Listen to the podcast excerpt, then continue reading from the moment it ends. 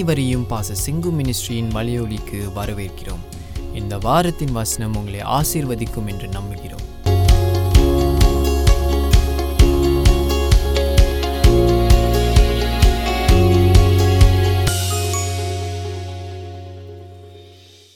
ஒரு சப்ஜெக்ட் உங்களுக்கு முன்னால நான் கொண்டு வந்து பேசப்போவது என்னவென்றால் இயேசு கிறிஸ்துவோடைய தலைமை ஆசாரிய ஊழியம் நான் இதை குறித்து கொஞ்சம் கொஞ்சமாக பார்த்துருக்குறோம். இன்னைக்கு இதை குறித்து எப்ரேயருக்கு எழுதின நிருபம் ஏழாம் அதிகாரத்திலே நாம் கொஞ்ச நேரம் இருக்க போகிறோம். எப் ஹிப்ரூஸ் செவன்த் சாப்டர் ஏழாம் அதிகாரம் தமிழில் வாசிக்கிறேன். இந்த மெல்கிசெடெக் மெல்கிசெடெக்கு சாலேமின் ராஜாவும் உன்னதமான தேவனுடைய ஆசாரியனுமாய் இருந்தான் ராஜாக்களை முறியடித்து வந்த ஆபிரகாமுக்கு இவன் எதிர்கொண்டு போய் அவனை ஆசிர்வதித்தான். இந்த மெல்கிசரக் அப்படிங்கிற ஒரு கேரக்டர் புதிய ஏற்பாட்டுல இந்த இடத்துல இப்ரு புஸ்தகத்துல சொல்லப்படுகிறது. இது எங்க இருக்குன்னா ஜெனசிஸ் அதிகாரத்துல ஆப்ரஹாம் ஒரு யுத்தத்துக்கு போயிட்டு வரும்போது இந்த மெல்கிசெடெக் என்பவனை சந்திப்பான்.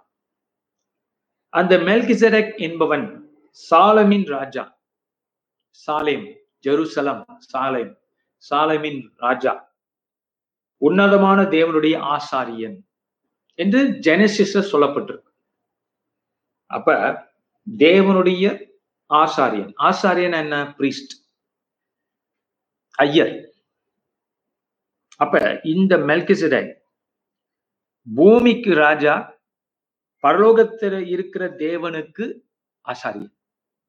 அப்ப அவன் ரெண்டு ஸ்தானத்தையும் பார்க்கிறான். பார்க்கக்கூடியவன் செயல்படுகிறான். பூமியிலும் செல்- செயல்படுகிறான். ராஜாவாக பரலோக கதவுகளை தட்டக்கூடிய ஒரு ஆசாரியனாக தேவனுக்கு முன்பாக போகக்கூடியவனாகவும் இருக்கு அப்ப இதை பார்க்கும்போது நாம் ஆச்சரியப்படுகிறோம். இப்படிப்பட்ட ஒரு மனுஷன் வாழ்ந்திருக்கிறார். ஆப்ரஹாம் இவனை சந்திக்கிறான். ஆப்ரஹாம் ஒரு சின்ன ஒரு யுத்தம் பண்ணிட்டு வரும்போது இவனை சந்திக்கிறான். இந்த இடத்துல ஆபிரகாமை மெல்கிசெதேக் ஆசீர்வதிக்கிறான். ஆப்ரஹாம் எல்லாவற்றிலும் தசமபாகம் கொடுக்கிறான். இவனுடைய முதற் பேராகிய மெல்கிசேரிக் என்பதற்கு நீதியின் ராஜா என்றும் பின்பு சாலமின் ராஜா என்பதற்கு சமாதானத்தின் ராஜா என்றும் அர்த்தமாம். மெல்கிசடிக்னா என்ன அர்த்தம்? நீதியின் ராஜா. சொல்லுங்க நீதியின் ராஜா. த கிங் ஆஃப் ரைச்சியஸ்னஸ் அப்ப பூமியிலே நீதியை செயல்படுத்தக்கூடியவன் நேர்மையானவன் நீதிக்கு தலை வணங்கக்கூடியவன் இந்த மெல்கிசெதேக் அதோடு நீதியின் ராஜா மட்டுமல்ல அவன் சாலேமின் ராஜா. சாலேம்னா ஜெருசலம் சமாதானம் சமாதான நரகம் ஐ மீன் நகரம் சாரி சோ சமாதான நகரம் சமாதானத்தின் ராஜா அந்த இடத்துல ஆட்சி செய்கிறார். அப்ப this king of righteousness king of peace இதை கொஞ்சம் தியானிப்போம். என்ன அர்த்தம் அது? மெல்கிசெடெக் என்றால் அவனுடைய பேரு வந்து பழைய ஏற்பாட்டுல பேரெல்லாம் ஒரு அர்த்த புஷ்டியா வைப்பான் சும்மா வைக்கிறது இல்ல அர்த்தத்துக்கு தகுந்த மாதிரி. ஆடாம்னா என் மண்ணிலிருந்து வந்தவன். The son of the soil என்ற அர்த்தம். அது போல மெல்கிசடெக்னா என்ன அர்த்தம்னா நீதியின் ராஜா. அப்படின்னா இவர்கிட்ட போனா நீதி கிடைக்கும். அவர் வெறும் நீதியை அஹ், பராமரிக்கிற ஒரு பஞ்சாயத்து இல்ல அல்லது ஒரு ஒரு தலைவன் அல்ல. அவன் ராஜா. அப்ப அவன் நீதியை முக்கியத்துவப்படுத்தக்கூடியவன். என்று பார்க்கிறோம். இரண்டாவது சாலமின் ராஜா.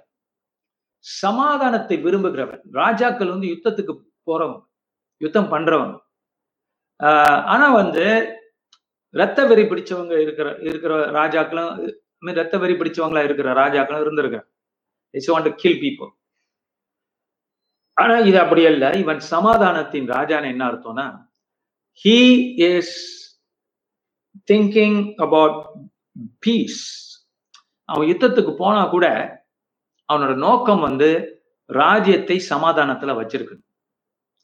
அப்ப நீதி சமாதானம். இது ரெண்டும் அவனுடைய சிங்காசனத்தின் ஆஹ், தூண்கள் என்று பார்க்கிறோம். அப்ப இந்த சிங்காசனத்தின் தூண்கள் வந்து நீதியும் சமாதானம் இப்ப ஆப்ரஹாம் யுத்தம் பண்ணிவிட்டு வந்திருக்கிறான். அவன் வேணும் யுத்தத்துக்கு அவனும் அப்படித்தான். அவன் யுத்தத்துக்கு போகணுங்கிறதுக்காக போகல. தற்காப்புக்காக சென்று திரும்புகிறான். அப்ப இவன் இந்த மெல்கிசடைக்கை சந்திக்கிறான்.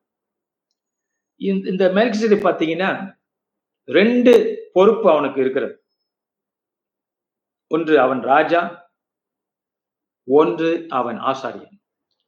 அல்லது ராஜகுருன்னு சொல்லலாம் இந்த மெல்கிசடை he's a kingly priest is a king and a priest.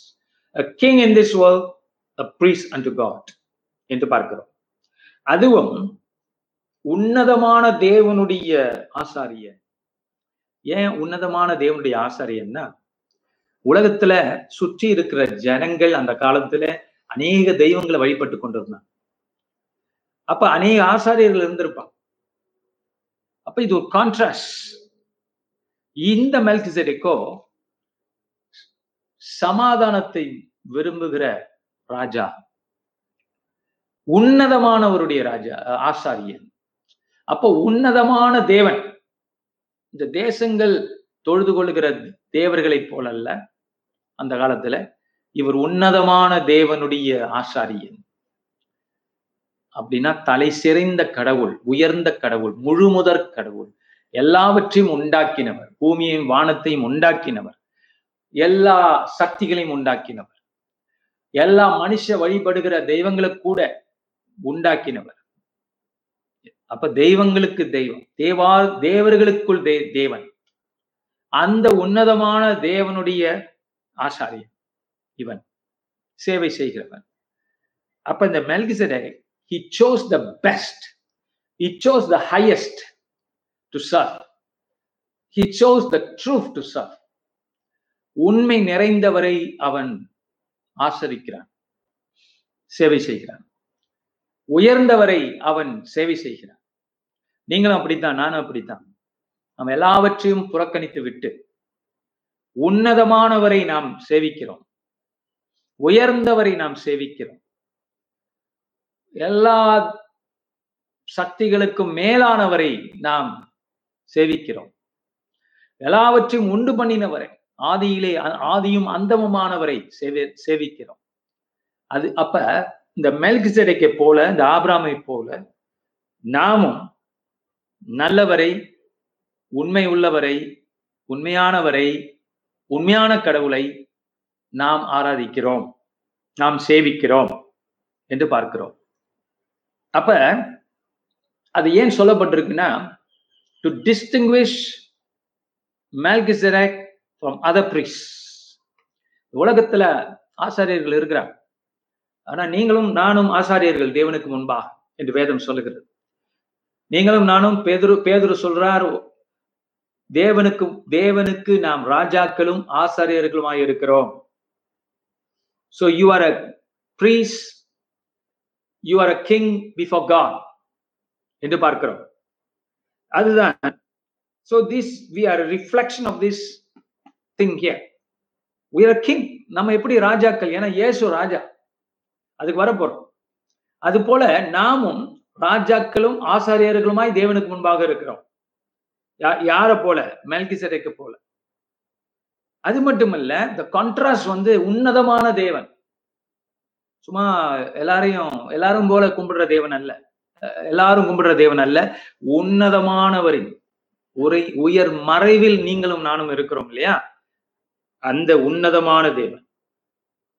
அடுத்தது ராஜாக்களை ரா ஐ மீன் சமாதானத்தின் ராஜா சாமி சமாதானத்தின் ராஜான்னு சொல்லும்போது கான்ட்ராஸ்ட் மறுபடியும் வருது.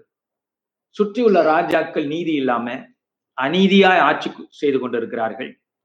இவன் தேவனை ஆராதிக்கபடினால இவன் வாழ்க்கையில இவனுடைய ஊழியத்துல இவனுடைய ஆட்சியில நீதி இருந்தது.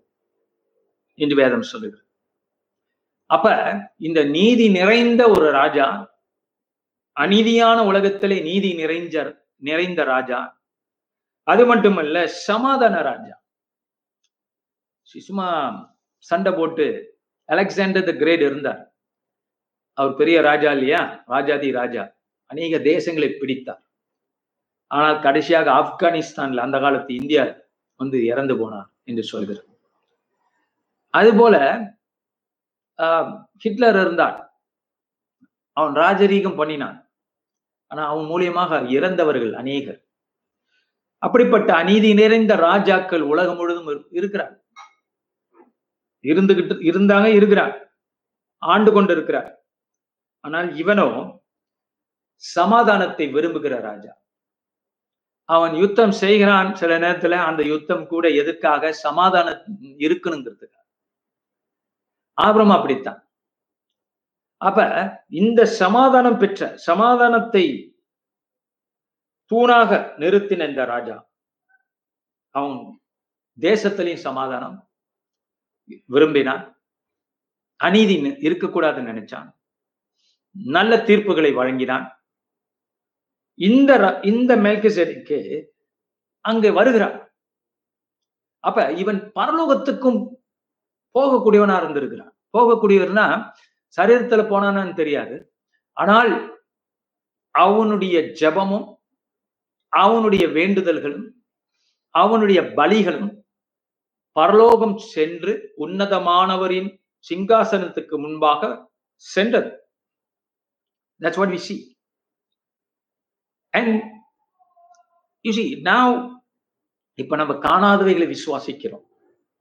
அவங்களும் அப்படித்தான். விசுவாசித்தார்கள். பலிகளை செலுத்தினார்கள். ஆசிர்வாதங்களை பெற்றார்கள். இப்ப ஆபிராம் ஆபிராமும் அவனை சந்திக்கிறான் ரெண்டு பேருக்கும் ஒரே ஸ்பிரிட் ஒரே ஆவி ரெண்டு பேருக்கும். சோ இந்த ஆப்ரஹாம் மேல்கிசேடுக்கு தசம பாகம் செலுத்துக்கிறான் he gave him he gave him tithes தசம பாகம் என்று பார்க்கிறோம். காரணம் என்ன?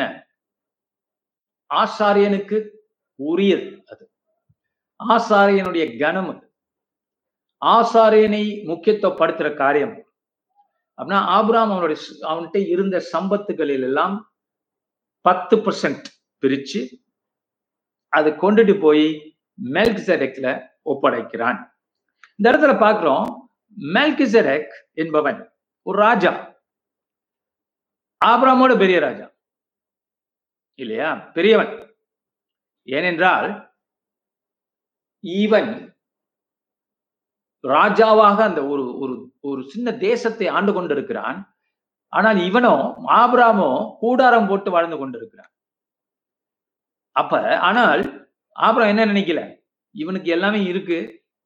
நல்லா இருக்கிறான் இந்த மெல்கிசடெக் இவனுக்கு எதுக்கு நம்ம தசமா கொடுக்கணும்னு நினைக்கல? ஆபிராம் உன்னை அறிந்திருந்தான். அவன் தசமபாகம் கொடுக்கும் போது அமெல்கிசேடக்கோட ஆசீர்வாதம் அவனுக்கு வரும். அவனுடைய ஜெபம் பரலோகத்துக்கு செல்லும். தேவ சிங்காசனத்துக்கு முன்பாக செல்லும் என்று அறிந்திருந்தான். We are looking at Hebrews chapter 7 அப்ப ஆபராம் கெட்டிக்காரன் ஞானம் உள்ளவன் தேவனை தொடணும்னா அந்த தலைமை ஆசாரியனுடைய ஊழியம் தனக்கு தேவை என்றால் இவன் பூமியில இருக்கிற மெல்கிசெட மெல்கிசெடக்கு என்ன கொடுக்கணும்? தசமாக கொடுக்கணும். அறிந்திருந்தான்.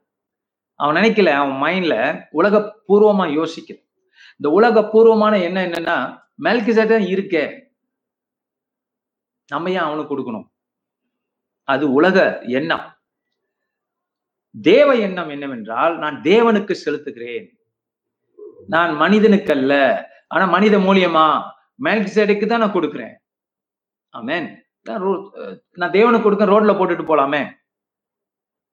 அவரு பாப்பாரு தானே பரலோகத்துல அப்படின்னு நினைக்கல. மனுஷன் தான் கொடுக்குறான்.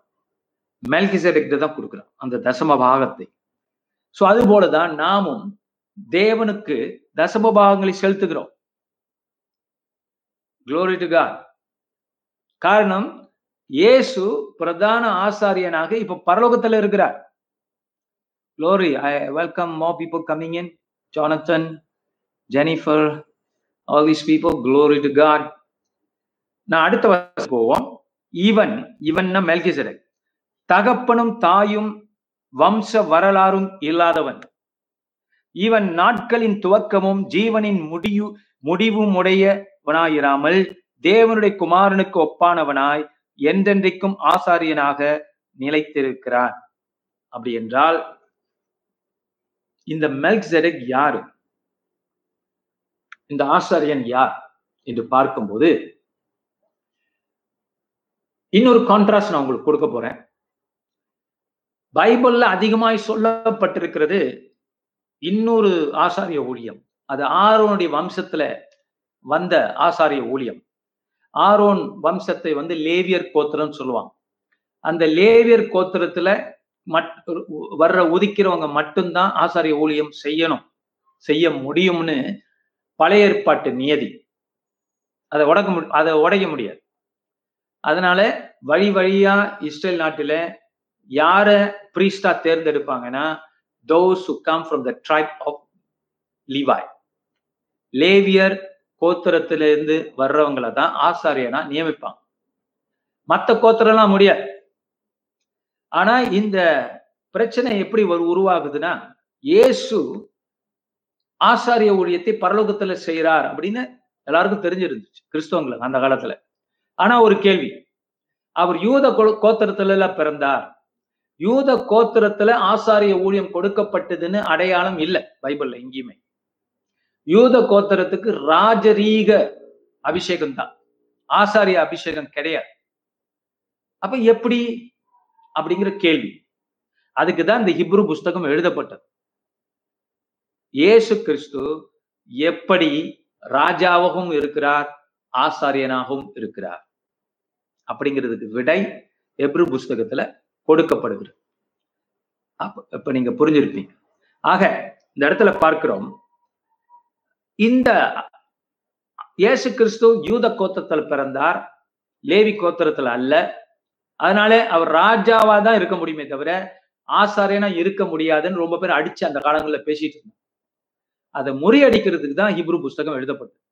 இப்ப இந்த ஹிப்ரு புஸ்தகத்துல என்ன எழுதப்பட்டிருக்குன்னா இன்னொரு ஆசாரிய முறைமை பழைய ஏற்பாட்டிலே உண்டு. அது எங்கே சொல்லப்பட்டிருக்கிறது? ரெண்டு இடத்துல ஒன்னு ஜெனசிஸ் இன்னொன்னு சங்கீதம். சங்கீத புஸ்தகங்கள் ரெண்டு புத்தகங்கள்லையும் இன்னொரு ஆசாரிய முறைமை சொல்லப்பட்டிருக்கு. ஜெனசிஸ்ல இப்ப பார்த்தோம். இந்த மெல்கிசெடெக்க வந்து ஆபிரகாம் சந்திக்கிறார். அப்ப தசமம் கொடுக்கிறார். அப்ப அந்த மெல்கிசே என்ன பண்றான்? ஆபிரகாம் ஆசிர்வதிக்கிறான். அப்ப யாருடைய ஆசீர்வாதத்தை கொடுக்கிறான்? பரலோக தேவனுடைய ஆசீர்வாதத்தை உன்னதமான தேவனுடைய ஆசா ஆசாரி ஊழியத்தை செய்து கொண்டிருக்கிற மெல்கிசெடெக் என்ன பண்ணுகிறான்? இங்கே பூமியில நிற்கிற அவன் நின்று கொண்டிருக்கிறான் ஆபரம் எதிர்கொள்ளுகிறான் அவனை ஆசீர்வதிக்கிறான்.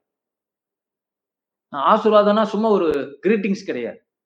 ஆசீர்வாதம்னா ஆபிரகாமுக்கு அது வேலை செய்ய போகுது. ரொம்ப பேர் ஆசீர்வாதம்னா அது ஒரு பிரேஸ் லார்ட் நம்ம சொல்றோம்ல. அலை லூயா பிரேஸ் லார்ட் சும்மா பேச்சுக்காக. ஒரு ஒரு கிரேட்டிங் அது இல்லைங்க. பைபிள் ஆசீர்வாதம்னா ஒரு மெல்கிசரேக் ஆபராம் ஆசிர்வதிக்கிறான்னா உயர்ந்தவன் தான் ஆசிர்வதிப்பான். அப்ப பை பைபிள் என்ன சொல்லப்பட்டிருக்குன்னா மெல்கிசடெக் மெல்கிசடெக் தான் உயர்ந்தவன். ஆபிரகாமோட உயர்ந்தவன். அலலூயா ஆபிரகாமை விட மெல்கிசடெக் உயர்ந்தவன். ஏன்னா ஆபிரகாம் ராஜாவும் அல்ல. ஆசாரியனும் அல்ல இவனுடைய ராஜரீகத்திலையும் இவனுடைய ஆசாரிய ஊழியத்திலையும் அவன் பங்கு பெறுகிறான். விதைக்கிறான் ஆப்ரஹாம் இவனோட ஊழியத்துல. மெல்கிசட ஊழியத்துல ஆப்ராம் விதைக்கிறான். நம்ம அப்படித்தான் நாம் விதைக்கிறோம் அறுவடை காண்போம். அவன் விதைக்கிறான் இங்க. இந்த மெல்கிசடைக்குடைய ஊழியத்துல அவன் விதைக்கிறான் ஆப்ரஹாம் அப்ப ஆபிரகாமை காட்டிலும் மெல்கிசடேக் ஆவிக்குரிய ஸ்தானங்களிலே உயர்ந்தவன் பரலோகத்தின் நான் விசுவாசிக்கிறேன் இந்த படிக்கும்போது உன்னதமான தேவனுடைய ஆசாரியன் என்று சொல்லப்பட்டிருக்கிறது. இது என்ன மாதிரியான ஆசாரிய ஊழியம்? வித்தியாசமான ஊழியம். மூன்றாம் வசனம் சொல்லுகிறது இவன் தகப்பனும் தாயும் வம்ச வரலாறும் இல்லாதவன். இவன் நாட்களின் துவக்கமும் ஜீவனின் முடிவும் உடையவனாயிராமல் தேவனுடைய குமாரனுக்கு ஒப்பானவனாய் என்றென்றைக்கும் ஆசாரியனாக நிலைத்திருக்கிறார். என்ன அவனை குறிச்சு ஒரு விசேஷம்னா? இவனுக்கு தகப்பனும் சொல்லப்படல தாயும் சொல்லப்படல ஆசாரியனுக்கு தாய் தகப்பன் சொல்லப்படணும். இவன் எப்படி ஆசாரியன் ஆனான்ங்கிறதுக்கு ஒரு ஒரு வரலாறு சொல்லணும். இவனுக்கு இல்ல. திடீர்னு வர்றான் ஜெனசிஸ் புஸ்தகத்துல. ஒன்று. இவனுக்கு தகப்பனும் தாயும் வம்ச வரலாறும் இல்லாதவன். அப்படின்னா தாய் தகப்பன்கிறது பூமிக்குரிய காரியம். இல்லையா? திருமணங்கிறது பூமிக்குரிய காரியம் பரலோக காரியம் அல்ல. அப்ப பூமியிலே அவன் எப்படி வந்தான்னு தெரியல. அதான் அதோடைய மீனிங் இவன் நாட்களின் துவக்கமும் ஜீவனின் முடிவும் உடையவனாயிராமல் இவன் ஆயுஷ் எப்ப பிறக்கிறான்? எப்ப அவனுடைய வாழ்க்கை முடியுது அப்படின்னு தெரியல. திடீர்னு ஜெனசிஸ்ல வர்றான் திடீர்னு போயிடுறான் காணும் அவ்வளவுதான்.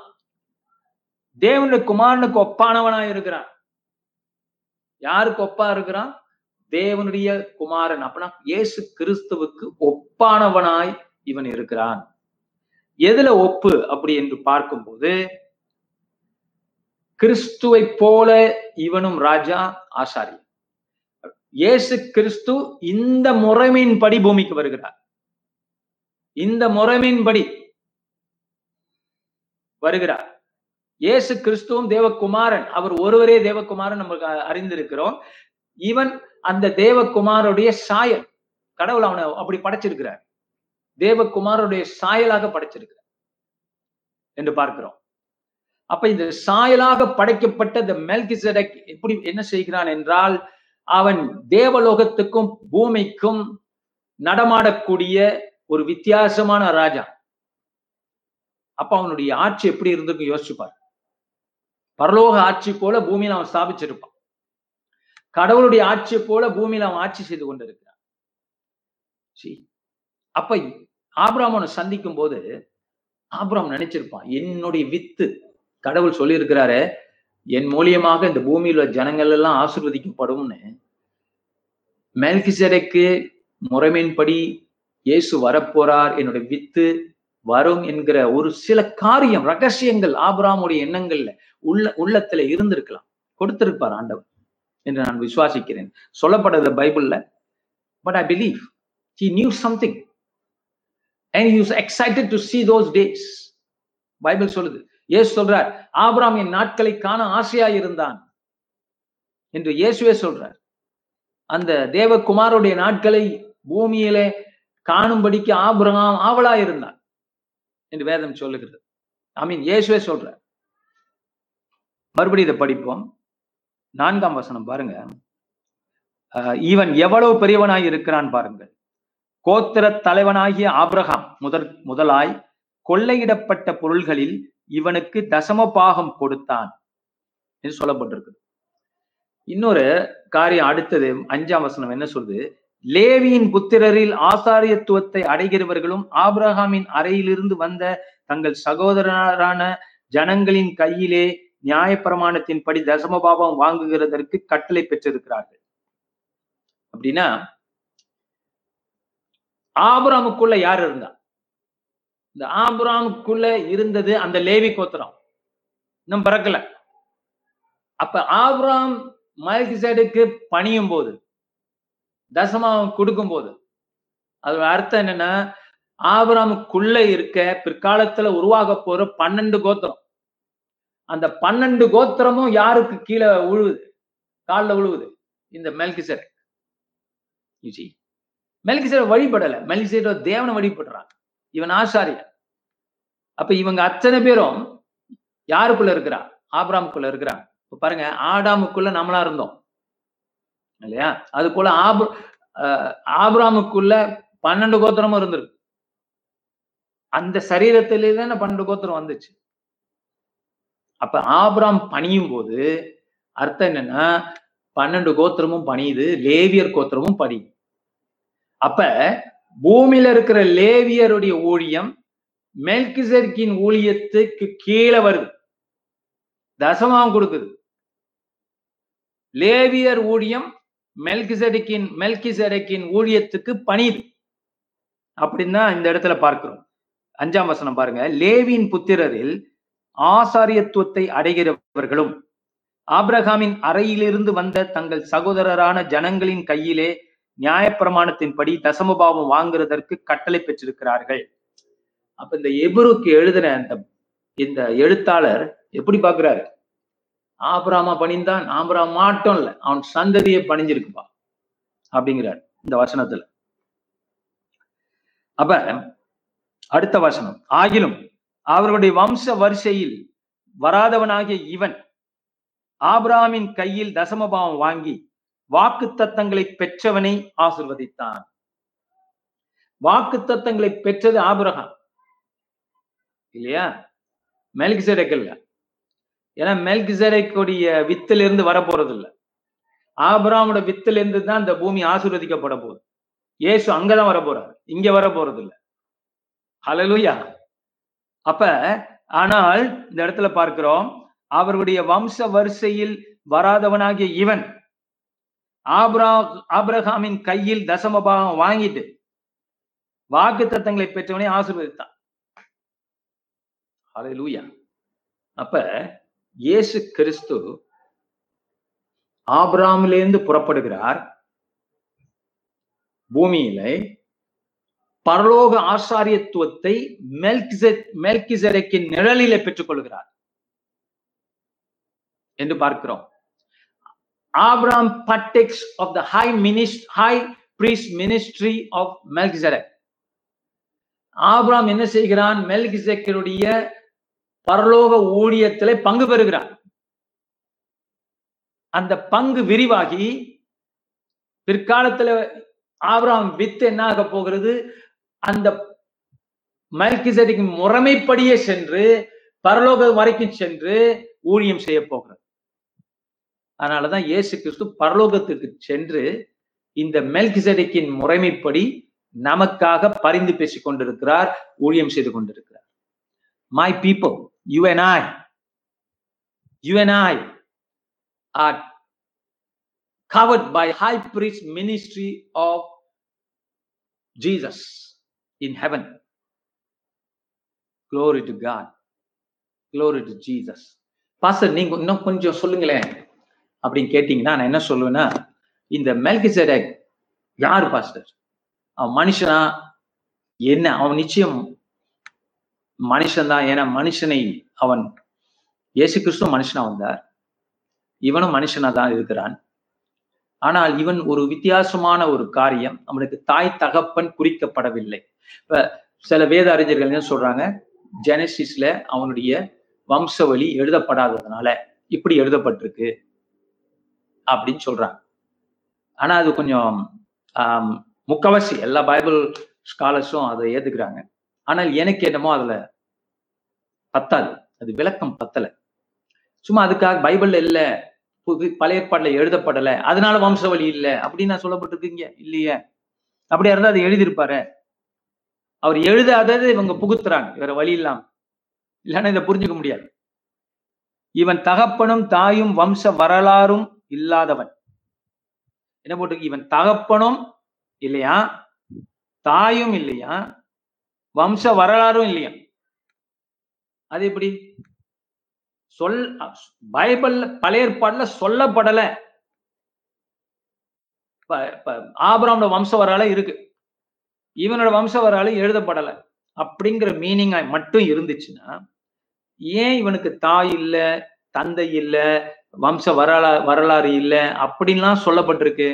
அதோட இன்னொரு வார்த்தை சேர்த்துக்கலாமே எழுதினவர் ஜெனசிஸ்ல இல்ல தாய் தகப்பன் வம்ச வரலா வரலாறு எழுதப்படலன்னு சொல்லாமே. இவன் இல்லாதவன்கிற இல்லையா? இவன் மொத வார்த்தையும் கடைசி வார்த்தையும் அந்த வசன பகுதியில இங்க படிச்சீங்கன்னா இவன் தகப்பனும் தாயும் வம்ச வரலாறும் இல்லாதவன். அப்படிங்கிறார். ஓ மை காட் அப்ப யாருவன் அப்படிங்கிற கேள்வி வருது. இவன் நாட்களின் துவக்கமும் ஜீவனின் ஜீவனின் முடிவும் உடையவன் இராமல் தேவனுடைய குமாரனுக்கு ஒப்பானவனாய் என்றென்றைக்கும் ஆசாரியனாக நிலைத்திருக்கிறான். சரி ரொம்ப இதுல வந்து சர்ச்சையான காரியங்களுக்கு போகாதபடிக்கு பைபிள் என்ன சொல்லுதோ அதுக்குள்ள நம்ம நின்று பார்க்கும்போது நமக்கு என்ன புலப்படுதுன்னா தேவன் இந்த மெல்கிசிரிக் முறைமைப்படி ஒரு ஆசாரியத்துவத்தை உருவாக்கி இருக்கிறார் எப்ப? உலக தோற்றத்துக்கு முன்பாகவே. எதுக்காக? வரப்போற கிறிஸ்து கடவுளே ஆசாரியனா வரப்போறார். பரமபிதாவே குமாரனை அனுப்பி ஆசாரிய ஊழியத்தை ஆரம்பிக்க போறார். அப்படிங்கிறதுக்கு முன்னாக ஒரு வம்சம் வரணும். ஒரு முறைமை வரணும் அப்படிங்கிறதுக்காக மேல்கிசெடெக் என்கிற இந்த முறைமை படைத்து படைத்து இயேசு கிறிஸ்துவோடைய மாடல்ல அதுல கொண்டு வர்றார். எப்படி? இயேசு கிறிஸ்துக்கு தாய் இல்லை தகப்பன் இல்லை. அப்படியா? பூமியை பொறுத்த வரைக்கும். அவர் கடவுள் மனிதனா வந்தார். தாய் இல்லை பூமியிலே தகப்பன் இல்லை. நமக்கு தெரியும் மரியாள் இருக்கிறாங்க. ஆனா மரியாளும் இல்லையே. அந்த வித்து தேவ ஆவியினால வந்த வித்து என்று வேதம் சொல்லுகிறது. இதான் ரொம்ப பேரு அஹ், புரியாம பேசுறது. ஜி, ஓ கண்ணி மரியாள் கண்ணி எப்படி கர்ப்பவதி ஆவாள்? ஆஹ் இதெல்லாம் அப்படி இப்படி இல்ல இல்ல. கண்ணி கர்ப்பவதி ஆகுறது வந்து ஒரு வழிமுறை தானே தவிர ஆதி அந்தம் இல்லாதவர் இல்லையா? அவருக்கு தாயும் இல்லை தகப்பனும் இல்லை உண்மையிலே பார்க்க போன இல்லையா? மரியாளுடைய சந்நிதியில வந்தா ஐ மீன் வம்சத்துல வந்தார் ஒழிய அவர் அந்த இதுல இல்லையே அவள் அவர் மனித கோலம் எடுத்தார் என்று பார்க்கிறோம். அது போலதான் இந்த மெல்கிசடக் என்பவன் தாய் தந்தை இல்லாதவனாய் வம்ச வரலாறு பூமியில இல்லாதவனாய் திடீர் வர்றான் திடீர்னு ஆண்டவர் பரலோகத்தில் அனுப்பியிருப்பார். அவன். பூமியில நீ போய் ஸ்தாபி அவனுக்கு ஒரு ஆட்சி இருந்திருக்கு. அந்த அந்த ஆட்சியும் ஆபிராமுடைய வருகையும் சந்திக்கிற ஒரு இடம் என்று பார்க்கிறோம். இந்த இந்த சம்பவங்கள். ஓகேயா இது போதும்னு நினைக்கிறேன். மெலிக்செடெக்கை பத்தி. அப்படி என்றால் இவன் மனுஷன் ஆனா பூமியிலே பிறக்காதவன் இப்படி எல்லாம் கொஞ்சம் கற்பனை பண்ணலாமே தவிர நம்ம அடிச்சு சொல்ல முடியாது. இந்த டக்குன்னு எல்லாருக்கிட்டையும் பைபிள் என்ன சொல்லுதோ ஓரளவுக்கு நம்ம யோசிக்க முடியும். அவ்வளவுதான். அடுத்தது பார்க்கிறோம். ஆறாம் வசனம். ஆகிலும் அவர்களுடைய வம்ச வரிசையில் வராதவனாகிய இவன் ஆபிரகாமின் கையில் தசமா தசம பாகம் வாங்கி வாக்கு தத்தங்களை பெற்றவனை ஆசிர்வதித்தான். அப்ப நான் நீங்களும் நானும் இந்த முறைமையை பயன்படுத்தலாம் ஜெபத்துல. ஆராதனையில ஊழியத்துல வாழ்க்கையில் குடும்பத்துல. நீங்க என்ன சொல்லலாம்? எனக்கு மெல்கிசடைக்கின் முறைமைப்படி ஊழியம் செய்கிற ஒரு பரம ஆசாரியன் உண்டு. இங்கிலீஷ்ல என்ன சொல்லுவாங்கன்னா த லார்ட் ஹைப்ரிஸ் கர்த்தராகிய ஆசாரியர். கர்த்தராகி ஆசாரியர் நமக்கு உண்டு. அதை கொஞ்சம் யோசிச்சு அதை தியானம் பண்ணோம்னா இசி நம்ம என்ன பண்றோம்? அவர்கிட்ட போறோம். அவர் என்ன பண்ணுகிறார்? நம்மளை ஆசிர்வதிக்கிறார். நாம் வாக்கு தத்தங்களை பெற்றிருக்கிறோம். அவரும் வாக்கு தத்தங்களை பெற்று அந்த வாக்கு தத்தங்களை நம்ம நம்மிடத்திலே விடுவிக்கிறார் என்று பார்க்கிறோம். ஏழாவது வசனம். சிறியவன் பெரியவனாலே ஆசிர்வதிக்கப்படுவான் அதற்கு சந்தேகம் இல்லை அன்றியும் இங்கே மறிக்கிற மனுஷர்கள் தசம பாகம் வாங்குகிறார்கள். அங்கேயோ பிழைத்திருக்கிறான் என்று சாட்சி பெற்றவன் வாங்கினா வாங்கினான். பாருங்க இதுல எல்லாம் ஒரு ரகசியம் இருக்குது. நல்லா படிச்சு பாருங்க. இங்கே மறிக்கிற மனுஷர்கள் சாகக்கூடிய மனுஷர்கள் என்ன வாங்குறாங்களாம் தசமம் பாகம் வாங்குறாங்க. இது யார சொல்றாங்க? லேவர் கோத்திரத்தை சொல்றாரு. பூமியில. அப்ப லேவியர்கள் தசம பாவம் வாங்குறாங்க. தசமம் வாங்குறது இந்த காலத்துல காசு பணம் துட்டு மணி. அந்த காலத்துல தசமங்கிறது அவங்க வீட்டுக்கு வர்ற தானியங்கள் கோதுமை நெல்லு ஒடவர் மிருகங்கள். இது இவைகள் எல்லாம் தசமபாகம் அந்த காலத்துல கொடுப்பாங்க. இந்த காலத்துல அது மணியா மாறிடுச்சு இல்லையா? ஏன்னா money is answers all things so இந்த இடத்துல பாக்குறோம். இங்கே தசம பாகங்கள் வாங்குறாங்க. யாரு? லேவி கோத்திரம். அதுதான் இங்க பேசப்படுது. லேவி கோத்திரம் வாங்குது. படிக்கிறேன். அன்றியும் எட்டாம் வசனம். இங்கே மறிக்கிற மனுஷர்கள் தசம பாகம் வாங்குகிறார்கள். அங்கேயோ ஆ எங்கே? அங்கேயோ. தகப்பனும் தாயும் வம்ச வரலாறும் சொல்லப்படாத ஆனால் மனிதன். மனிதன். மெல்கிசெதேக் முறைமையின்படி மணி இயேசு கிறிஸ்து மனிதனா வந்து செல்லுகிறார். அந்த இடத்துக்கு. அங்கேயோ அங்கேயோ பிழைத்திருக்கிறான் என்று சாட்சி பெற்றவன் வாங்கினான். அவ பிழைத்திருக்கிறான் என்று சாட்சி பெற்றவன் யார்? கர்த்தராக இயேசு கிறிஸ்து மட்டும் இல்ல மெல்கிசெதேக்கும். அப்ப அவர் உயிரோடு இருக்கிறார் எங்கேயோ. அந்த முறைமையின்படி அங்க ஒரு முறைமை இருக்கிறது. மெல்கிசெடேக் ஆர்டர் அது நமக்கு காட்டப்பட்டிருக்கு ரெண்டு பேரு தான் ஒன்று மெல்கிசடக் ஒன்று இயேசு. இடையில மத்தவங்க இருந்திருக்கலாம் நமக்கு தெரியல. சொல்லப்படல. அங்க போனதான் தெரியும். அந்த முறைமை பரலோகத்திலே செயல்பட்டு கொண்டிருக்கு. அவங்க சாகாவரம் பெற்றவர்கள். அவங்க சாக மாட்டார் இயேசு கிறிஸ்து உயிரோட எழுந்திருச்சிட்டார். உயிரோட எழுந்தரிச்சதுனால சாகாதவரா இருக்கிறபடினால மெல்கிசடிங் முறைமைப்படி அவர் ஊழியம் செய்யலாம். லேவியர் கோத்திரம் செத்து போகும் பூமியில. பரலோகத்துல அந்த ஊழியம் அவங்களுக்கு முடிஞ்சிடுச்சு. பூமியோட முடிஞ்சிடுச்சு. பரலோகத்துல அது இல்லை அவங்களுக்கு. அங்க செய்ய முடியாது. லேவி கோத்திரம் பரலோகத்துல ஆசாரிய ஊழியத்தை செய்ய முடியாது என்று நான் அடிச்சு சொல்றேன் இல்லைன்னு சொல்ல சொல்லுங்களேன் அவங்கள. முடியாது. இங்கே பார்க்கிறோம். இங்கே மறிக்கிற மனுஷர்கள் தசமவா வாங்குகிறார்கள். அங்கேயோ பிழைத்திருக்கிறான் என்று சாட்சி பெற்றவன். வாங்கினான். பிழைத்திருக்கிறான் என்று சாட்சி பெற்றவன். உறுதி செய்யப்பட்டிருக்கு. இயேசு பிழைத்திருக்கிறார். சாட்சி பெற்றிருக்கிறார்.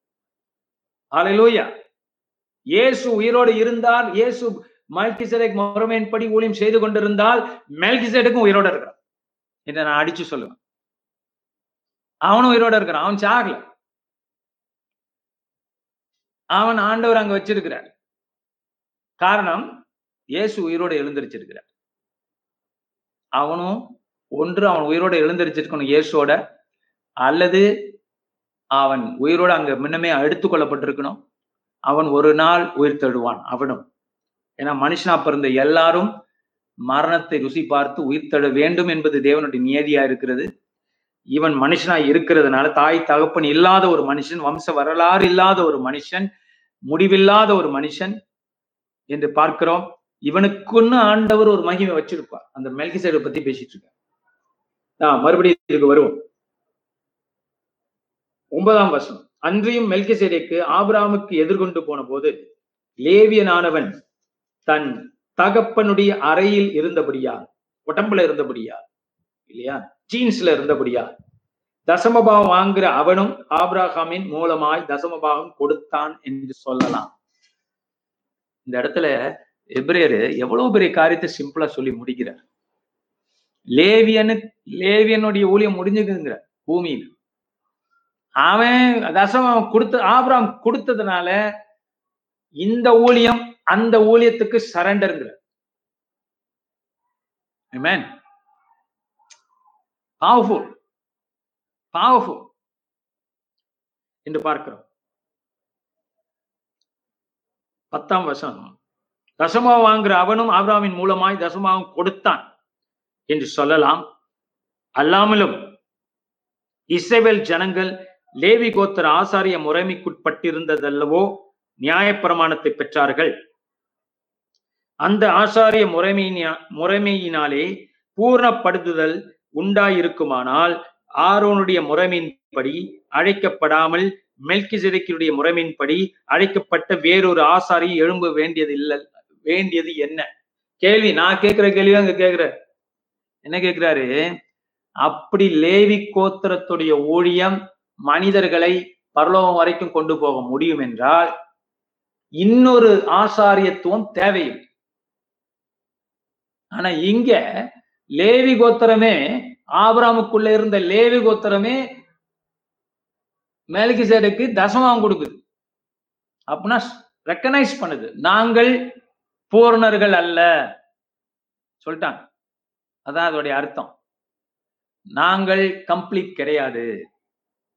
இன்னொன் இன்னொரு ஊழியம் வரப்போகிறது. அப்படின்னு தான் இந்த இடத்துல சொல்லப்பட்டிருக்குது. அலை லூயா ஆலையிலூயா தசமம் வாங்குற அவனும் ஆபிராமின் மூலமா இதெல்லாம் கொடுத்தான். தசமம் வாங்குறவனும் தசமம் கொடுத்தான். குளோரி டு காட் அப்பதான் வாக்குத்தத்தின் வாக்கு தத்தங்களின் ஆசிர்வாதங்களை நாம் சுதந்திரிக்க முடியும். ஏன் ஆபிரகாம் வந்து கொடுத்தான்? கொடுத்து என்னத்தை கண்டான்? கொடுத்து வாக்கு தத்தங்களின் நிறைவேறுதல்களை அவன் அனுபவிக்கிறான். ஆப்ரஹாம் அமேன் நீங்களும் இந்த ஆசாரிய மெல்கிசரிக்கின் ஆசாரியத்துவத்தை புரிந்து கொண்டு நான் சபையில கொடுக்கிற காணிக்கைகள் மாத்திரமல்ல என்னுடைய ஆராதனை என்னுடைய உழைப்பு என்னுடைய தேவ ராஜ்யத்துக்கு நான் செயல்படுகிற எல்லா காரியங்களும் பரலோகத்திலே இருக்கிற தேவனுக்கு சென்றடைகிறது. இயேசு கிறிஸ்து மூலமா இந்த மெல்கிசரிக்கின் முறைமைப்படி பூமியிலே வந்து உதித்த இயேசு கிறிஸ்து மூலியமாய் நான் பரலோகத்தை டச் பண்றேன். பரலோகத்தை வணங்குகிறேன். பரலோக இக்கானமியில ஈடுபடுகிறேன். என்று நீ நிற்கும் போது என்ன நம்ம நடக்குது நடக்குது? அங்க இருக்கிற நம்ம வாக்கு தத்தம் பெற்றவர்கள். ஆனா அந்த வாக்கு தத்தத்தின் நிஜத்தை பூமியிலேயே நம்ம சுதந்திரிக்க ஆரம்பிக்கிறோம். பரலோகம் போய் அல்ல. இங்கேயே நாம அனுபவிக்க ஆரம்பிக்கிறோம். Amen. அதனாலதான் நாம் இந்த ஆசாரியத்துவத்தை இன்னும் அதிகமா பயன்படுத்த வேண்டும் என்று நான் சொல்லுகிறேன். இங்க பார்க்கிறோம் ஆஹ் பன்னிரெண்டாவது வசனம். ஆசாரியத்துவம் மாற்றப்பட்டிருக்குமேயானால் நியாயப்பிரமாணமும் மாற்றப்பட வேண்டியதாகும். இவைகள் எல்லா இவைகள் எவரை குறித்து சொல்லப்பட்டிருக்கிறதோ அவர் வேறொரு கோத்திரத்துக்குள்ளானவராய் இருக்கிறாரே அந்த கோத்திரத்தில் ஒருவனாகிலும் பலிபீடத்து ஊழியத்தை செய்ததில்லையே. நம்முடைய கர்த்தர் யூதா கோத்திரத்தில் தோன்றின தோன்றினார் என்பது பிரசித்தமாயிருக்கிறது. அந்த கோத்திரத்தை குறித்து மோசே ஆசாரித்துவத்தை பற்றி ஒன்றும் சொல்லவில்லையே. அல்லாமலும் மெல்கிசேடைக்கு ஒப்பாய் வேறொரு ஆசாரியர் எழும்புகிறார் என்று சொல்லியிருப்பதினால் மேற்சொல்லியது மிகவும் பிரசித்தமாய் விளங்குகிறது. ஆமேன். அது தொடர்ந்து நம்ம ஆராய்ச்சி பண்ண போறோம். அடுத்தடுத்த பிரசங்கங்கள்ல வகுப்புகளில் we ஆயினால் powerful stage I we able to reach out to heaven and address கா ஸோ நீங்கள் நீங்களும் நானும் ஆராதிக்கிற தேவன் பரலோக சிங்காசனத்தில் அமர்ந்திருக்கிறவர் என்று மறந்து போக வேண்டாம். நமக்கு அங்கேயும் ஆட்கள் இருக்கிறாங்க. Amen. சில பேர் சொல்லுவாங்களே எனக்கு அங்கேயும் ஆள் இருக்காங்க ஐயா. இங்கேயும் ஆள் இருக்கிறாங்க. நமக்கு பரலோகத்திலையும் ஆட்கள் உண்டு. Glory to God Amen. சில பேர் சொல்லுவாங்க எனக்கு அந்த பிசினஸ் மேனுக்கு அந்த அரசியல்வாதியை தெரியும் உங்களுக்கு தெரியும் இந்த எம்பியை தெரியும் இந்த மினிஸ்டரை தெரியும் இந்த பிரைம் மினிஸ்டர் தெரியும் என்னமோ சொல்லுவாங்க. நமக்கு மேல ஒருத்தர் தெரியும். அல்லேலூயா அவர் பேர் என்ன? அவர்தான் பரம பரம ஆசாரியர். பெரிய ஐயர். கடவுளுடைய உள் பிரகாரங்கள்ல பிரவேசிக்கக்கூடியவர். அதுக்கு மேல சிங்காசனத்துல அவரோடு அமர்ந்திருக்கக்கூடியவர். பிதாவின் மடியில் இருக்கிறவரே நமக்கு ஆசாரியர். அவர் ஒருத்தர் நமக்கு இருக்கிறார். இப்படி நாம் ஒருவரை ஒரு பலப்படுத்தி இந்த கடைசி காலங்கள்ல இந்த கொரோனா வைரஸை தூக்கி வீசி மிதிச்சு வெற்றியான வாழ்க்கையை வெற்றியான விசுவாச வாழ்க்கையை நாம் வாழ்வோம். நாம் ஜெபிக்க போகிறோம். இந்த மெல்கிசை பத்தி நான் சொன்னதை சுருக்கமா சொல்லிடுறேன். அவர் ராஜகுரு ராஜ ஆசாரியன் என்று சொல்லப்பட்டிருக்கிறது. மெல்கிசெடேக் தாயும் இல்லை தகப்பனும் இல்லை வம்ச வரலாறும் இல்லை என்று வேதம் சொல்லுகிறது. அப்ப அவர் எங்கே இருந்து வந்திருப்பாருங்கிற கேள்வி உண்டு. பைபிள்ல எங்கிருந்து வந்தாருன்னு சொல்லப்படல. அதனால நாம் யூகிக்க முடியும். கொஞ்சம் யூகிக்கலாம் அவ்வளவுதான். அவர் தேவனால படைக்கப்பட்ட மனுஷ பிறப்பு தான் பூமிக்கு வந்திருக்கிறார் ஆப்ராம் சந்தித்திருக்கிறான். அவருடைய ஊழியம் வித்தியாசமான ஊழியம். அவர் பூமியிலும் நடப்பார் வானத்திலையும் நடப்பார் என்று நான் விசுவாசிக்கிறேன். அப்பேற்பட்ட ஒரு காரியம் இயேசு கிறிஸ்து அந்த ஊழியத்தை எடுத்துக்கொள்கிறார் அந்த ஏனென்றால் இந்த ஊழியமே மெல்கிசரின் ஊழியமே இயேசுக்காய் உருவாக்கப்பட்டது. அப்படின்னு புரிஞ்சுக்கிறோம். So we are entering into the heavenlies. Heavenlies we entering into the courts of of heaven we entering into the the powerful presence of இது மறந்து போக வேண்டாம். கண்களை மூடுவோம்.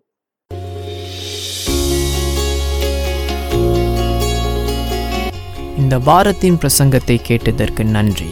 மீண்டும் வெவ்வேறு செய்திகளை கேட்க பாச செங்கு மினிஸ்ட்ரிஸ் டாட் காம் என்ற இணைய பக்கத்திற்கு செல்லலாம். அடுத்த வாரம் உங்களை பாச செங்கு மினிஸ்ட்ரியில் சந்திப்போம்.